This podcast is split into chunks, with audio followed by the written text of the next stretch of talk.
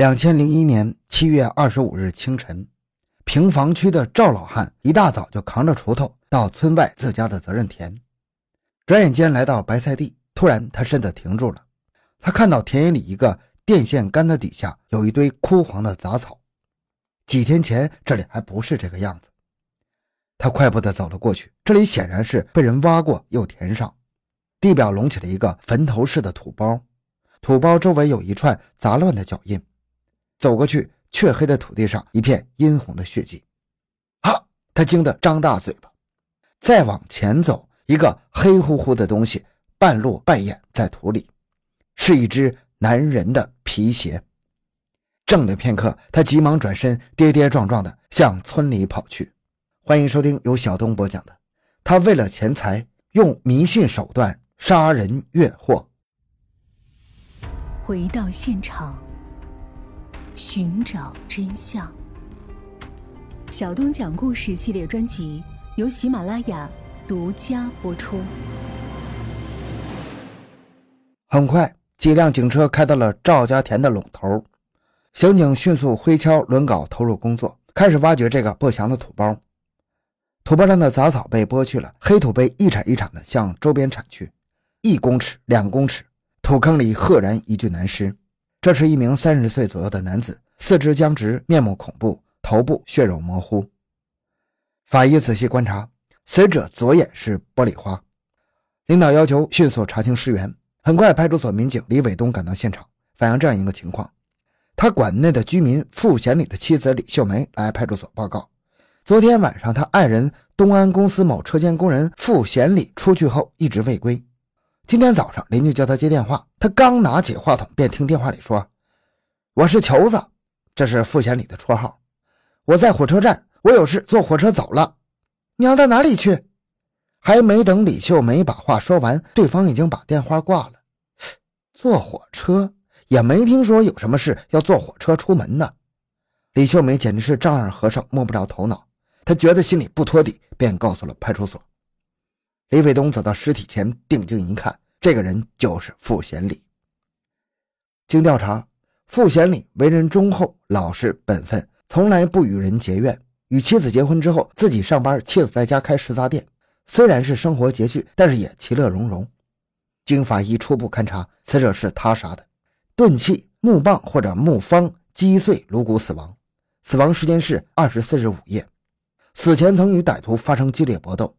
附近庄稼大面积被践踏，留有多处痕迹。现场留有两种足迹：皮鞋印和布鞋印。皮鞋印与死者所穿皮鞋吻合，而布鞋印可能是凶手的。还有三处蹲坐的痕迹，现场留有铁锹一把、木方一根。死者身下垫有盖有戳记的黄表纸，就是老百姓办丧事用的烧纸。身旁是烧过的香烛、一盒火柴、一张印有天堂银票的冥币。从现场遗留的足迹和蹲坐的痕迹看，犯罪分子是一个人作案，一定是死者的熟人，不排除亲属作案的可能。从埋尸的土坑上看，坑边边缘平整，是先挖坑后埋尸的。从遗留的痕迹看，挖坑的不但有犯罪分子，而且死者也参与了挖坑后被打死埋入地下，真可谓是自掘坟墓啊！从现场的遗留物看，这起案件。一定与封建迷信有关系。黄纸等物品是区别其他案件的特殊性，如果将其破解，那么这起案件离破案就不远了。黄纸等物的来源要尽快查清，因此专案组要求在案发地区附近对死者亲朋进行排查，迅速查清现场遗留物的来源，注意发现与死者熟悉并从事封建迷信活动的人。刑警们来到被害人傅贤礼家。这是一间不大的平房，里屋的窗台上摆着香烟、啤酒等杂货。突然，他们眼前一亮，墙角就放着厚厚的一摞烧纸、冥币和一包刚起封的香烛。王志东拿下来十盒装的香烛，里面装有九盒，少了一盒。烧纸和冥币与现场一模一样。他们把现场铁锹拿过来，傅家人承认这锹就是傅家的。后经鉴定，现场的烧纸、冥币与傅家为同一批次。凶杀案的疑点聚焦在傅家，是夫妻反目还是骨肉相残呢？侦查员们焦灼地思考着。下午，傅贤礼的妻子李秀梅被带到刑警大队进行询问。此前，经调查得知，李的前夫在发案头一天前曾来找过李，称孩子有病，想与之重归于好。经询问，李承认确有此事。其前夫李世国确实来找过他，而且遭过他的拒绝。李世国很恨傅贤礼。刑警迅速前往吉林省的富裕市，对李世国进行调查，结果令人失望。李在发案当天已经回富裕了，不具备作案的时间。侦查员仅用四个小时，又对傅贤礼其他三十余名亲属和朋友进行排查，均一一查否。侦查工作陷入僵局。下午，刑警陆军薛继新告知李秀梅其夫已死的消息之后，李秀梅听后嚎啕大哭，几近晕厥。陆军几经劝慰，李秀梅一边抽泣着，一边说。都是我的命不好，我是克夫的命啊！嗯，你这话是什么意思？陆军追问了一句。其实，人家早就给我算出来了，我爱人这几天就得死。是谁给你算的？我家邻居文大哥给算的。算卦迷信。陆军头脑飞快的转动，迅速将这信息报告给指挥部。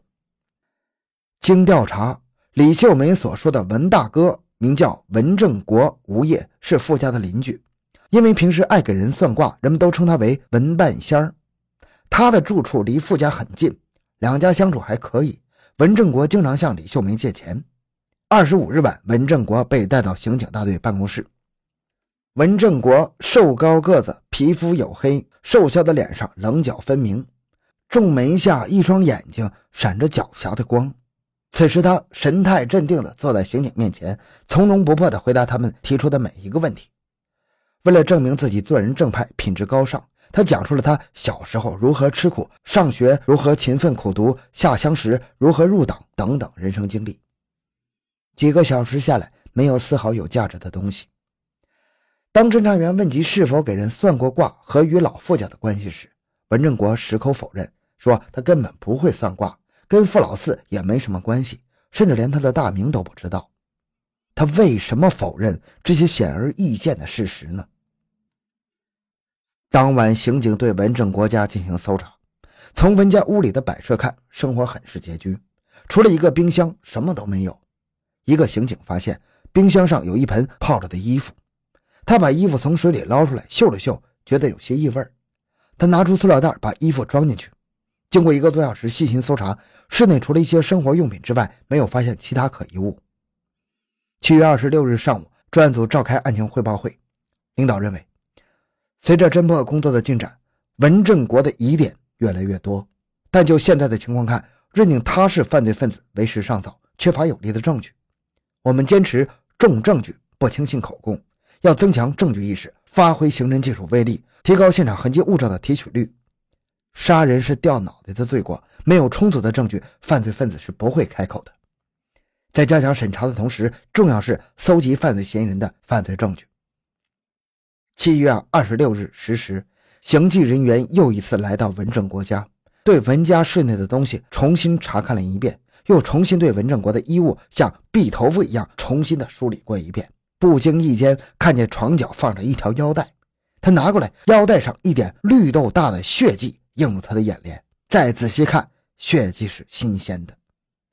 当天，文正国的衣服和腰带被迅速送到市公安局刑侦支队技术大队进行技术鉴定。技术大队同志告诉他们，皮带上面是人血，但是详细的鉴定结果需一到两天才能出来。经过周密的准备，专案组制定了周密的审讯计划，决定开始攻坚。二十七日上午八点，审讯。开始，文正国依旧是口若悬河、滔滔不绝，谈理想、谈人生、平时事儿，一副忧国忧民的模样。预审员耐心的应对，肯定其正确观点后，指出了他的错误认识，并进行了一针见血的批判。文正国一时不知所措，立即有所收敛。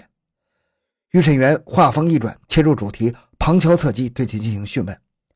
双方你来我往。唇枪舌剑，几个小时过去，仍没有实质进展。话分两头，就在审讯室激烈舌战的时候，刑警们第三次来到文家，开始翻箱倒柜，认真搜寻。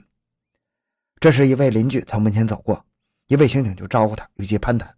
他问文振国这几天穿什么鞋？邻居说，就看他穿一双黑色的懒汉鞋。